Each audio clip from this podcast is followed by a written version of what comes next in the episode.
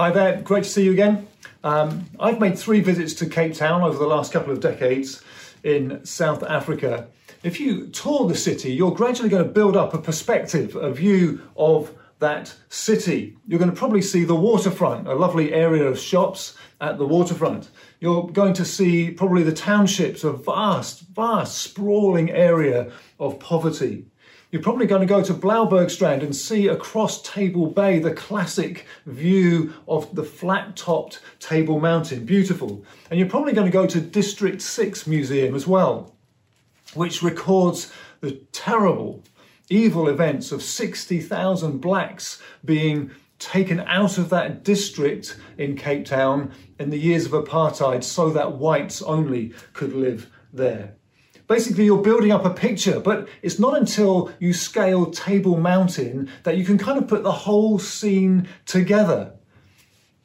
John's Gospel has been building in a similar way. John's been telling a whole series of encounters that people have had with Jesus, some of which we've looked at in this Encountering Jesus series. And he's been building a picture of who Jesus is. But it's not until you get to today's perspective like the summit, the primary vantage point of Jesus' resurrection, that you really truly see just the enormity of who Jesus was and is. So, by chapter 20, which we're at today, we're at the point where Jesus has been executed, crucified. You see, the Jewish leaders have found him guilty of blasphemy. And in their perspective as well, he's a potential threat to the Jewish religion and the uh, and with a particular focus on the temple. And even perhaps from the standpoint of the Roman state, he could even be a bit of a danger to the relative peace in that part of their empire. Now, Jesus' followers had truly hoped. They had really believed that he was the long promised Messiah. And his death has brought about the shattering of all those hopes. They are utterly devastated. For those of us familiar with how the story unfolds, we can miss the emotions that must have been running through the disciples at that time. Richard Wurmbrand tells of this. He talks about a friend of his who phoned and told me that a Russian officer had come to him to confess during the Second World War. My friend did not know Russian. However, knowing that I speak Russian, he had given him my address. The next day, this man came to see me. He longed for God, but he'd never seen a Bible. He had no religious education and never attended religious services. He loved God without the slightest knowledge of him. So I read to him, Richard Wurmbrand says, I read to him the Sermon on the Mount and the parables of Jesus. After hearing them, he danced around the room in rapturous joy, proclaiming, What a wonderful beauty! How could I live without knowing this Christ?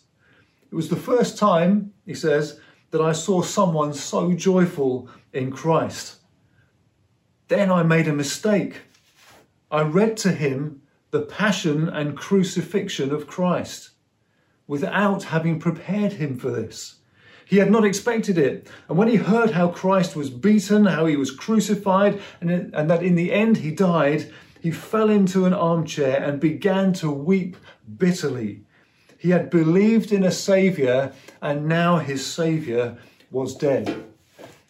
The first disciples are utterly devastated. Perhaps they're even angry, wondering, maybe so they wonder did Jesus con us? Without question, they're confused. God, where are you in all of this? And they're certainly fearful. Later in the chapter, we read this On the evening of that first day of the week, the disciples were together with the doors locked for fear of the Jewish leaders. Maybe they'd come and get these disciples next. And then into this devastation and confusion and fear, a few people ridiculously start to report that they have seen Jesus alive again, really alive again. And one of those was Mary Magdalene. She'd gone to the tomb, she'd gone to anoint the body, to pay her respects as well. She knew where Jesus had been laid because she'd seen them bury him in the tomb. And she gets there and she finds the stone guarding the tomb has been rolled away. And she peers in and she finds the body's not here. But she finds the grave clothes, strangely, are still there.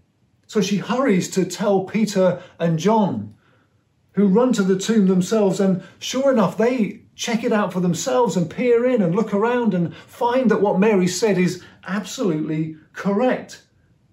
Utterly confused, they return to where they're staying and wonder what to make of it all. And then John chapter 20, verses 11 to 18, which we're going to read now, picks up the story like this Mary stood outside the tomb crying. As she wept, she bent over to look into the tomb and saw two angels in white seated where Jesus' body had been, one at the head and the other at the foot. They asked her, Woman, why are you crying? They have taken my Lord away, she said, and I don't know where they've put him. At this, she turned round and saw Jesus standing there, but she didn't realize yet that it was Jesus. So he asked her, Woman, why are you crying? Who is it you're looking for? Well, thinking he was the gardener, she said, Sir, if you have carried him away, tell me where you've put him and I will get him. Jesus said to her, Mary.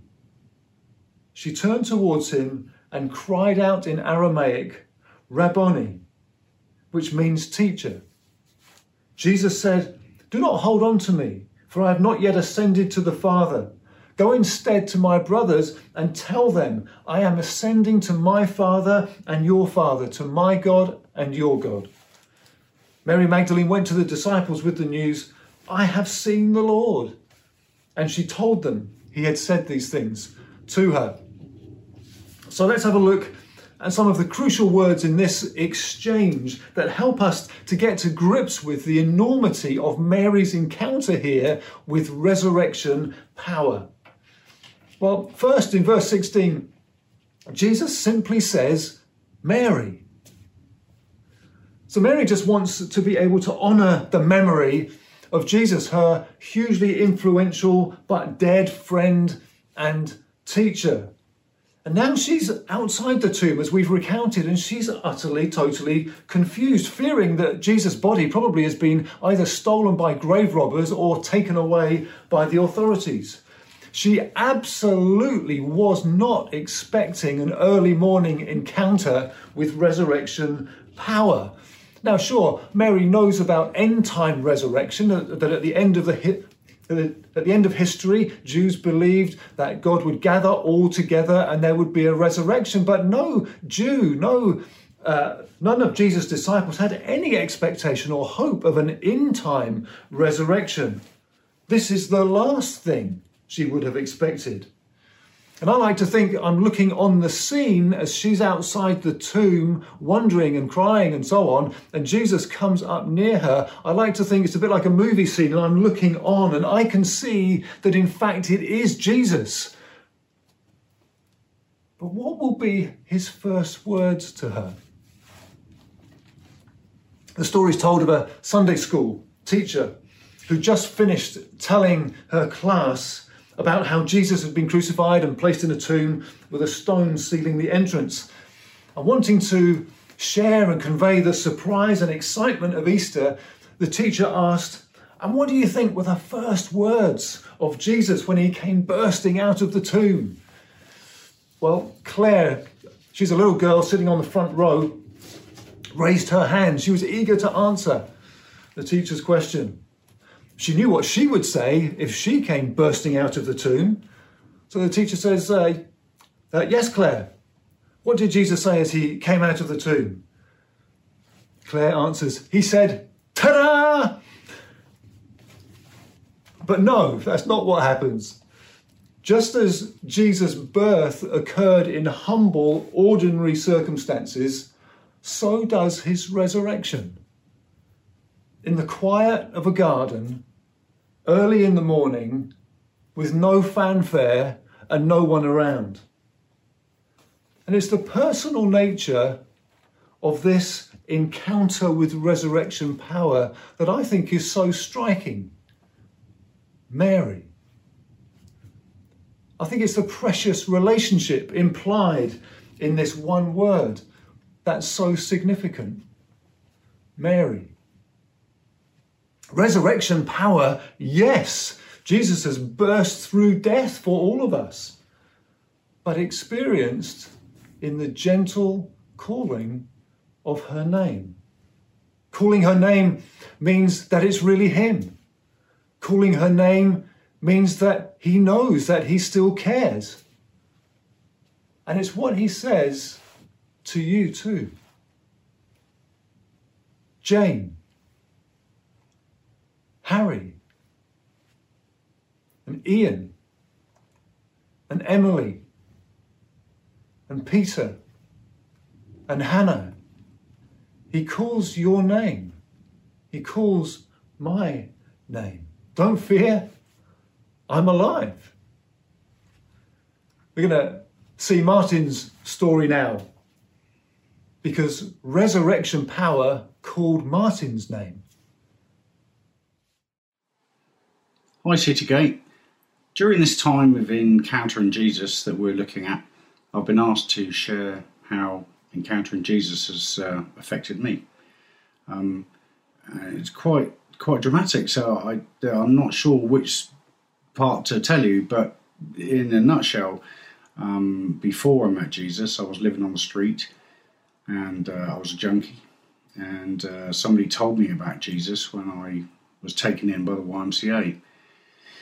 Um, that said, I carried on with my life of drugs for 12 years, and um, but Jesus never left me.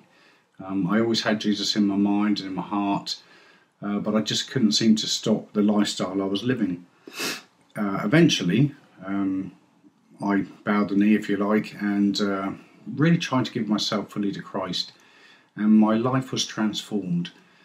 Um, I didn't do any cold turkey because I was mainlining every day, and my life changed quickly. I made tons of mistakes afterwards. I failed marriages, failed relationships, uh, but God never left me. He always stayed with me. He always forgave me. Um, when I made stupid mistakes again and again, He always picked me up. Um, if you're not a Christian, I would say try. Ask Jesus into your life. Ask Him to forgive you. You've got nothing to lose, and I promise you, He will be there. He's a real gentleman. He's very gentle with you. He knows exactly what you need. And if you are a Christian and you're still making mistakes, don't beat yourself up. Just keep trying. Jesus will never leave you. It's wonderful. I've now got a lovely family, lovely children, and my life has been transformed from absolute chaos to something wonderful. Life's still difficult, but it's wonderful with Jesus. So I encourage you, try. Just ask and you'll receive. Bless you. Thank you, Martin. Great to hear from you. How can Martin say that he's encountered Jesus? How can he say that Jesus has never left me? How can you say to us that Jesus will never leave you? The reason is that Jesus is alive, and that in encountering Jesus alive, we encounter his resurrection power. So, verse 16, Jesus simply says, Mary. And then verse 17, he says, amongst other things, he says, Do not hold on to me. We can imagine Mary overwhelmed by what's happening, bowing down, fallen on her face, clasping hold of Jesus' feet. Which reminds us of the simple but profound and absolutely crucial fact about resurrection power and about this scene that we've been reading about that Jesus is truly physically alive in real time history. It is real feet that Mary is holding. You see, this is no hallucination. that's going on here. That's a common accusation or a common attempt to try and explain away these resurrection experiences and encounters. It's not a hallucination. When I lived in Sussex, uh, we had some neighbours right next door who uh, were, were an elderly couple, lovely older couple. And in the course of time, he died of an illness, long term illness. And um, I remember went to the funeral. It was all obviously very sad. A few weeks later, I went round to just knock on the door and see how she was, how Ruth was doing. And that particular morning, she said to me, I saw him. I saw Charlie this morning. She believed she had had a proper encounter with her dead husband. But she knew he wasn't physically alive and back again in his physical body. After his resurrection, a multitude of disciples spoke to Jesus, touched him, ate with him. That's not hallucination. Adrian Warnock, a Christian writer, says this Having worked as a psychiatrist and having spoken to many people with hallucinations, I can confirm that nothing about these appearances of Jesus sounds similar to either the normal experiences of the recently bereaved or the troubling nightmares of the mentally ill. It's not a hallucination, nor, nor is this a, a purely spiritual experience, if you like, that Mary's having here. In other words, Jesus is alive in my spirit. His, his truth lives on in my heart. That's not what's going on here. There was a man by the name of John Spong. He was a uh, he was a bishop in the church in New York, now retired. And he had this vague spiritual idea, non physical idea. And he would say this he said this about Easter Easter for me, the resurrection of Jesus, is for me eternal, subjective, mythological, non historical, and non physical. Yet Easter is also something real to me. But that, that's neither what the gospel accounts clearly present, nor what is needed for our salvation. No, we affirm the real, physical, historical resurrection of Jesus from real, physical, historical death. That's what Mary is encountering. And she doesn't need to hold on to him anymore in the sense that he will now never leave again because he will send his spirit. So she is in no danger of losing him again. We encounter resurrection power by the spirit he sent. We will never lose him. He will never lose us. He is forever present with us. Verse 16, verse 17, and then verse 18. I have seen the Lord, she says. Mary Magdalene went to the disciples with the news I have seen the Lord. And she told them that he had said these things to her. Well, I expect she said a great deal more than those few words that we've got. And I'm absolutely sure the disciples who haven't yet met Jesus risen had a whole load of questions for her, wouldn't you? I would certainly have done. But John records this as her essential testimony. Having seen the resurrected Jesus, I have seen the Lord. Now, let me take you to later that day. It's evening now. And the disciples, verse 19, were together with the doors locked for fear of the Jews, Jewish leaders. Into that room, suddenly Jesus comes. We're told that he showed them his hands, the nail marks in his hands and his feet, and the spear mark in his side, reassuring them that this really truly was him physically, not just a ghost. Thomas wasn't there. One of the disciples, Thomas, he wasn't there on that occasion.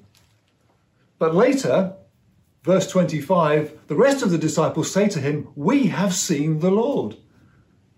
To which Thomas, well known story, says, Unless I see the nail marks in his hands and put my finger into his side, I will not believe.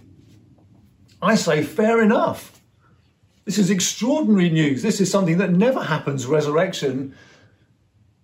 You say it's really him, Thomas says to them, that you've seen the nail marks in his hands and his feet. Well, I need to see that as well if I'm ever going to believe this. Well, fast forward a week now, and all the disciples, including Thomas, are together. And again, Jesus suddenly appears in the room. Well, Thomas's jaw drops to the floor. The other disciples are probably saying, Told you, you believe us now? And then, verse 27 Jesus said to Thomas, Put your finger here, see my hands. Reach out your hand and put it into my side. Stop doubting and believe. To which Thomas famously replies, My Lord and my God. First, we've had Mary saying, I have seen the Lord. Then we've had the disciples, minus Thomas, saying, We have seen the Lord. And now Thomas is saying, My Lord and my God. You see, if Jesus, wonderful teacher, miracle worker, and prophet, simply died, then that's the end of it. You might want to honour his memory and his impact, but that's it. He might live on, inspiring us in a kind of way, but that's as far as it goes. But if Mary and the disciples and Thomas have truly encountered Jesus dead and now physically truly alive, raised to life, conquering our greatest enemy, death, then their witness that Jesus is Lord and God is the only logical conclusion. Because to encounter resurrection power is the most extraordinary thing imaginable. But it's even more than that. It's a personal conclusion. Thomas says, My Lord and my God. Have you reached that verdict yet? Have you encountered for yourself the resurrection power of Jesus? Have you bowed down and surrendered all to Jesus as Martin has done? You see, John stated his aim at the end of this chapter 20. He wrote, So that you may believe that Jesus is the Christ, the Son of God, and that by believing you may have life in his name, eternal life in his name. That's where John's gospel has been heading all along to this primary vantage point, which makes sense of all the other scenes that we've been looking at resurrection, power, and life in the name of Jesus. He's not just an example and a teacher and a prophet, He is Lord and God and Saviour and conqueror of your greatest fear, enemy, death. What a magnificent account John has given us, and how wonderful to finish with resurrection power. If you're already a Christian, may I encourage you and pray that you will cling to Jesus as Lord and God. And if you haven't surrendered to Jesus yet, I would pray that you do so. I would urge you to do so, to cry out, My Lord and my God, and surrender all to the one who has conquered death by his resurrection power.